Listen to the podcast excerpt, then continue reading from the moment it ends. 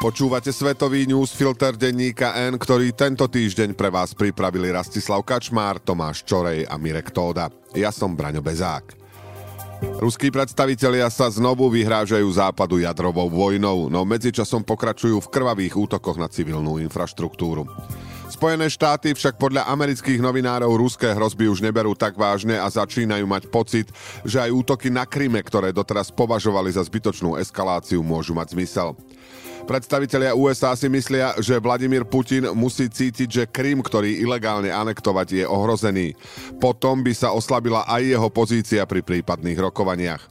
Od toho sme však ešte ďaleko a namiesto pozitívnych správ o pokroku pri ukončení vojny sa zatiaľ Ukrajina musí vyrovnávať s udalosťami, ako bol útok na obytný dom v Dnipre.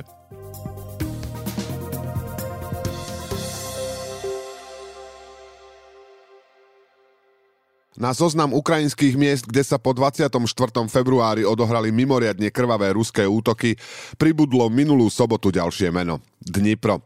Ruská raketa tam zasiahla bytovku, úplne zničila jej dva vchody a zabila najmenej 45 ľudí. Od útoku prešiel takmer týždeň a zaujímavé je, čo nasledovalo. Ukrajinská tajná služba zverejnila mená šiestich Rusov, ktorí sú zaň podľa nej zodpovední a novinárom sa s nimi podarilo spojiť. Vojaci patria do 52. pluku bombardovacieho letectva a ukrajinská tajná služba SBU im sľubuje odplatu za vojnové zločiny. Keď sa s nimi spojili investigatívni novinári z ruského servera e-Stories, viacerí popreli svoju účasť na vojne proti Ukrajine. Jeden z nich zašiel ďalej a povedal, že Ukrajinci ostreľujú naše územie. Čím mal na mysli anektovaný poloostrov Krym, Donetsk, Kherson aj Zápojskú oblasť. Tak čo, len som stláčal gombík alebo sedel v tom lietadle. Krym je aj tak náš a všetko ostatné je naše. Čo chceš od nás? vravel novinárke. Jednou z ikonických fotografií z miesta nešťastia sa stal záber na byt, v ktorom cez rozpadnutú stenu vidno novozariadenú žltú kuchyňu. Majiteľ bytu tréner boxu Michajlo Korenovský útok neprežil. Manželka a dcéra áno. Na sociálnych sieťach kolovalo video, kde Michajlo s rodinou oslavuje v tomto byte svoje narodeniny. Útok na Dnipro mal aj nečakanú ukrajinskú obeď. Poradca prezidenta Oleksij Arestovič musel odstúpiť po tom, čo krátko po útoku neuvážene tvrdil, že išlo o úlomok ukrajinskej rakety. Podľa vysokého komisára OSN bolo na Ukrajine od začiatku invázie zavraždených viac ako 7 tisíc civilistov. Počet obetí však môže byť oveľa vyšší. Stále viac západných politikov vyzýva na zriadenie špeciálneho tribunálu proti Rusku za jeho agresiu voči Ukrajine. Okrem iných sa k tejto výzve pridala aj nemecká ministerka zahraničných vecí Annalena Berbok a Európsky parlament. Europoslanci si myslia, že zriadenie tribunálu by bolo veľmi jasným signálom pre Rusko aj medzinárodné spoločenstvo, že Putin a ruské vedenie môže za agresiu ísť pred súd. Západ sa podľa Europarlamentu už nemôže vrátiť k bežným obchodným vzťahom s Ruskom pod Putinovým vedením. Napriek vojenskej cenzúre a masívnym represiám zarezonovalo nešťastie aj v samotnej Moskve, kde niektorí odvážni obyvatelia začali prinášať kvety alebo hračky k pamätníku spisovateľky Lesie Ukrajinky na ukrajinskom bulvári, aby si uctili pamiatku obetí raketového útoku. Ruská polícia tam zatkla viacerých ľudí, ktorí chceli vyjadriť ľútosť nad ich smrťou.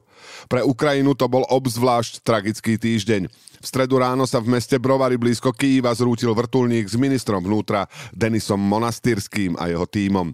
Nehodu, pri ktorej zomreli aj tri deti, neprežil nikto z posádky. Po Donaldovi Trumpovi čelí problémom s utajovanými dokumentmi a jeho nástupca v Bielom dome Joe Biden. Jeho kauza púta v Spojených štátoch veľkú pozornosť, hoci prináša skôr politické ako trestnoprávne riziká. Vysoko postavení americkí politici musia pri odchode z funkcie odovzdať všetky tajné dokumenty Národnému archívu. Biden to zjavne neurobil a keď pred 5 rokmi končil na pozícii viceprezidenta, na niektoré materiály zabudol. Jeho tým tvrdí, že do posledných hodín intenzívne pracoval, telefonoval a stretával sa so svetom svetovými lídrami. Do kancelárie mu tak neustále chodili nové dokumenty, hoci jeho tým už balil staré. Teraz tvrdí, že niekoľko materiálov, ktoré boli aj o Ukrajine či Iráne, sa nechtiac ocitlo v zložke s jeho osobnými vecami. Biden to zistil až v lani v novembri. Experti na národnú bezpečnosť si myslia, že prezident postupoval príkladne, keď jeho ľudia zistili, že dokumenty ostali v Bidenovej kancelárii, okamžite kontaktovali Národný archív a FBI do niekoľko dní začala vyšetrovanie. V jeho kancelárii a garáži našli dokopy menej ako 20 dokumentov. Ministerstvo spravodlivosti pre prípad najalo nezávislého vyšetrovateľa, ktorý má rešpekt aj medzi republikánmi. Prezidentovi však v Spojených štátoch vyčítajú, že verejnosť sa o kauze dozvedela až v januári. Biden tvrdí, že nechcel zasahovať do vyšetrovania. Jeho kritici v tom vidia kalkul pred novembrovými voľbami do kongresu. Tento prípad sa podobá na kontroverziu s utajenými dokumentami bývalého prezidenta Donalda Trumpa. Rozdiel je však v tom, že Trump nespolupracoval s príslušnými orgánmi a mesiace ignoroval archivárov. Vyvrcholilo to raziou v jeho vile na Floride, pri ktorej FBI našla stovky tajných materiálov. Medzi iným aj citlivé informácie o iránskom jadrovom programe. Biden vtedy svojho predchodcu ostro kritizoval, čo dnes republikáni označujú za pokrytecké. Naopak, demokrati upozorňujú, že obaja prezidenti pristúpili ku kauze inak a ich kauzy sa nedajú porovnávať. V Číne v Lani prvýkrát za posledné 10 ročie klesol počet obyvateľov. Zmenšujúca sa populácia ohrozuje aj ekonomický rast a snahu stať sa hegemónom na medzinárodnej scéne. Odkedy OSN meria počet obyvateľov, Čína bola vždy najľudnatejšou krajinou sveta. To sa však podľa odhadov zmení už tento rok, keď ju predbehne India. Zatiaľ, čo dnes sa Peking obáva demografického úpadku, v minulosti riešil opačný problém. Pred zhruba 40 rokmi zaviedol tzv. politiku jedného dieťaťa, podľa ktorej sa rodiny s viac ako jedným dieťaťom pokutovali a trestali. Mnohé ženy boli nútené podstúpiť sterilizácie. Politiku jedného dieťaťa pred 7 rokmi nahradila politika dvoch detí. V roku 2021 čínska vláda dovolila zosobášeným párom, aby mali až tri deti. Hoci prezident Xi Jinping označuje populačný rast za jednu zo svojich aktuálnych priorít, demografické vyhliadky Číny nie sú dobré. V Lani prvýkrát od hladomoru v 60. rokoch klesol počet jej obyvateľov o zhruba 850 tisíc. V nasledujúcom období môže negatívny trend znásobiť zhoršujúca sa pandemická situácia. Čína po mesiacoch prísnych lockdownov uvoľnila opatrenia, no aj vzhľadom na nedostatočne vysokú mieru zaočkovanosti najstarších ľudí môže v krajine podľa odhadov na COVID zomrieť až milión ľudí. Čína tento týždeň potvrdila, že od decembra COVID zabil najmenej 60 tisíc ľudí. Skutočné číslo je zrejme oveľa vyššie. Starnúca populácia bude vytvárať tlak na zdravotníctvo a sociálny systém. Zároveň ohrozuje čínsky ekonomický model, ktorý je do veľkej miery závislý od lacnej pracovnej sily. Demografickú krízu však ani zďaleka nerieši len Peking. Dlhodobo je problémom aj v iných azijských veľmociach vrátane Japonska či Južnej Kórei, ale aj v mnohých iných vyspelých štátoch vrátane Nemecka či Francúzska. Juhoafrická republika čelí veľkým problémom s elektrickou energiou. Prejavuje sa to v politike aj v priemysle a firmy varujú, že výpadky elektriny budú mať dôsledky pre ekonomiku. Energie sú momentálne jednou z najväčších tém na celom svete, no kríza v Juhoafrickej republike nesúvisí len s udalosťami uplynulého roka. Situácia v krajine s treťou najväčšou ekonomikou na kontinente sa zhoršuje už roky. Odborníci ako hlavné dôvody uvádzajú nedostatok investícií do starých a prevažne úholných elektrární, chýbajúci odborný personál, ale ale aj korupciu. Dospelo to až do stavu, keď obyvatelia Juhoafrickej republiky denne zažívajú výpadky, ktoré trvajú dlhé hodiny. Týka sa to prakticky každého, výnimkou nie sú ani nemocnice či kancelárie.